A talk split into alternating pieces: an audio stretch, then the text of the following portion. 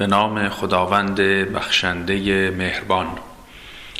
ما در چند نوبت گذشته قدری در باب درود خداوند و فرشتگان و پیامبر به مؤمنان و اهل یاد خداوند و اهل انفاق گفتگو کردیم. اکنون برگردیم به موضوعی که پیش از آن مطرح کرده بودیم. سخن ما به اینجا رسیده بود که دلهای مؤمنان با یاد خداوند آرامش می‌گیرد و مطابق آیه بیست و هشتم سوره رعد اصلاً آرامش حقیقی جز با یاد خداوند حاصل نمی‌شود. از قرآن می‌توان برداشت کرد که اگر کسی جهانبینی ویژه‌ای داشته باشد، یعنی همه عالم هستی رو به شکل خاصی که قرآن توضیح می‌دهد ببیند، خود به خود به سمت نقطه مرکزی و کانون اصلی که این جهان رو خلق کرده گرایش پیدا می‌کند و اصلی ترین معنایی که در عالم می‌یابد حقیقت خداوند است. به بیان دیگر، سبب این که مؤمنان به یاد خداوند آرامش می‌یابند و هیچ چیز دیگری چون این آرامش عمیقی به اونها نمیدهد، این است که آنان عالم هستی رو یک ساختار هدفمند در میابند که خداوند در نقطه کانونی معنای همه هستی است. خداوند جان جهان است و بدون او این عالم معنا ندارد.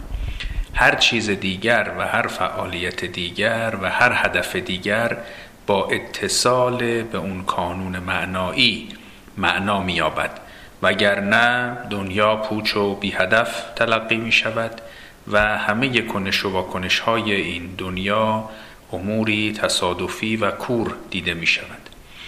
نه تنها خداوند علت جهان است، بلکه او دلیل جهان هم هست. به تفاوت دو مفهوم علت و دلیل توجه داشته باشید.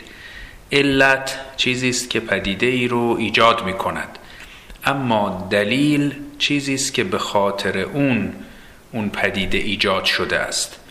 مثلا حرارت اجاق علت جوش آمدن آب می شود، اما دلیل جوش آمدن آب این است که شما قصد دارید با اون مثلا چای درست کنید. دلیل به زبان ساده همون هدفی است که از ایجاد چیزی در نظر است. برای کسانی که به اصطلاحات فلسفی علاقه دارند عرض کنم که مفهوم دلیل همون مفهوم علت غایی در فلسفه ارسطویی است، یعنی غایت و هدف و مقصود.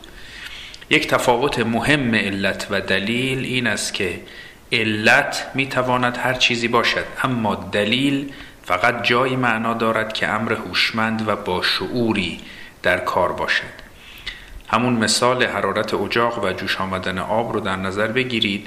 حرارت به ضرورت فیزیکی آب رو جوش می آورد، اما حرارت امر صاحب شعور و فهمی نیست و نمی داند برای چه آب رو جوش می آورد. شما به عنوان شخص صاحب شعور هدفی برای این پدیده جوش آمدن آب در نظر دارید. هر جا حرارت به آب برسد اون رو به جوش می آورد. در این ارتباط علی و معلولی فیزیکی معنای خاصی نیست. هدفی که شما دارید به اون معنا می دهد.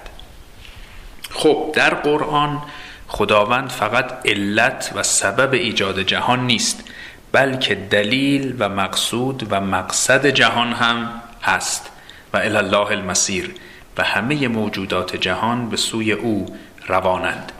دلیل و مقصود به وجود چیزی معنا می‌دهد.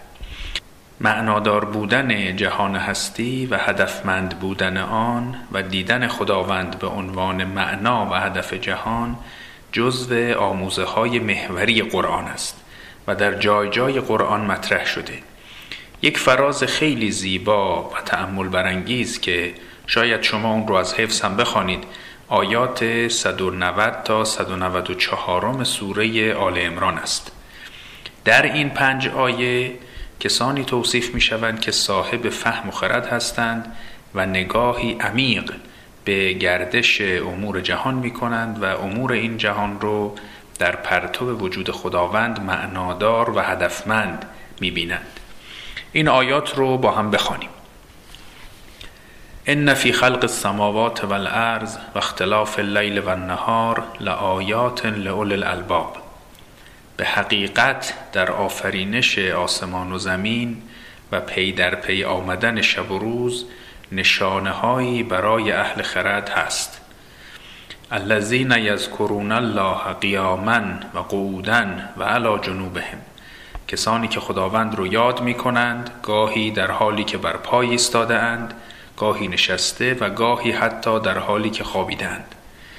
و یتفکرون فی خلق السماوات و الارض ربنا ما خلقت هذا باطلا سبحانک فقنا عذاب النار.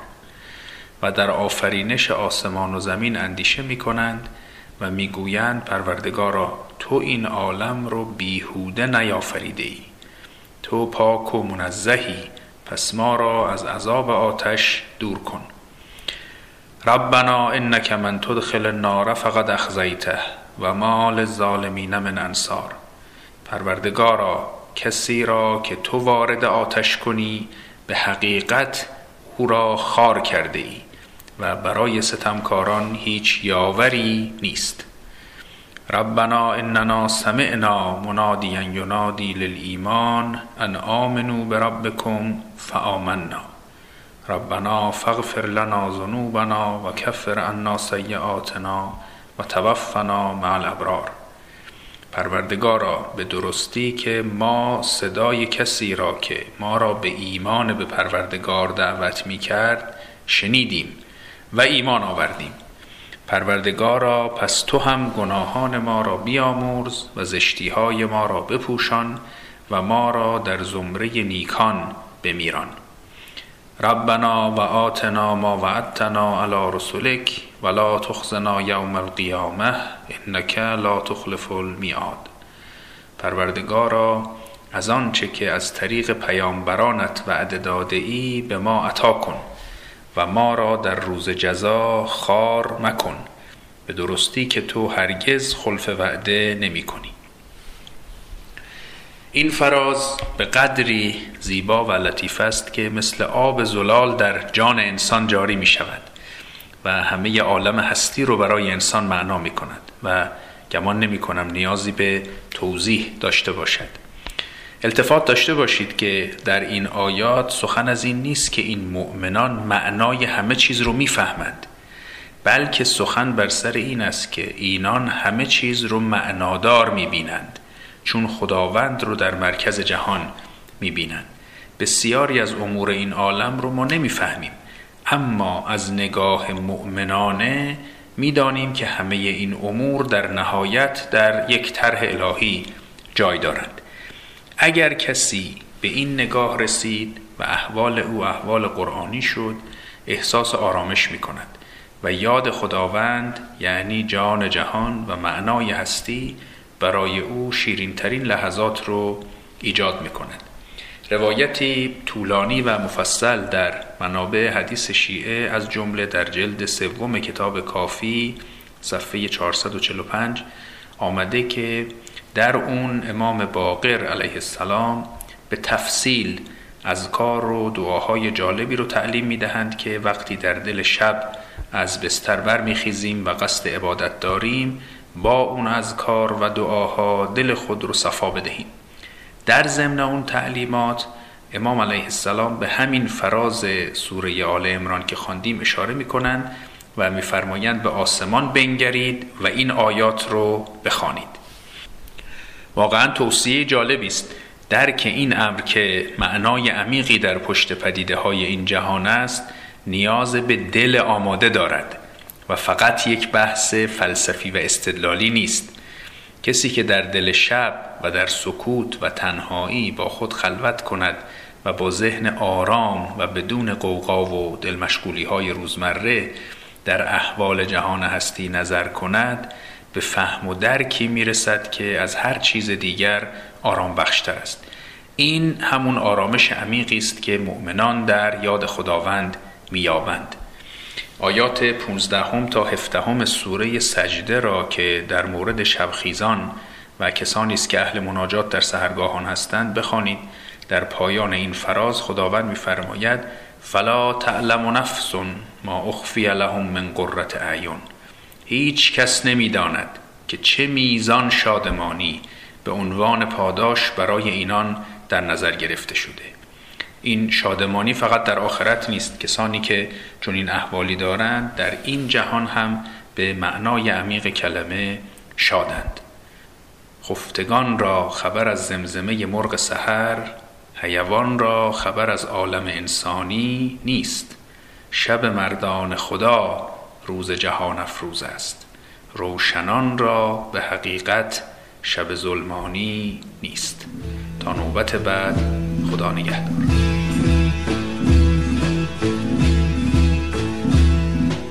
شب قدرم زدر بنه بر خان را جر،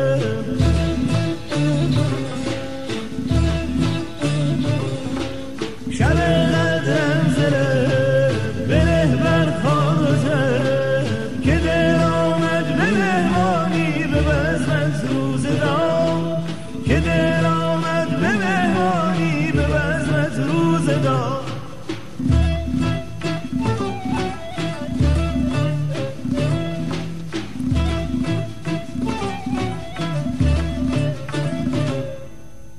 شوق روی دوست دلم پرهای بوست، به شوق روی دوست دلم پرهای بوست.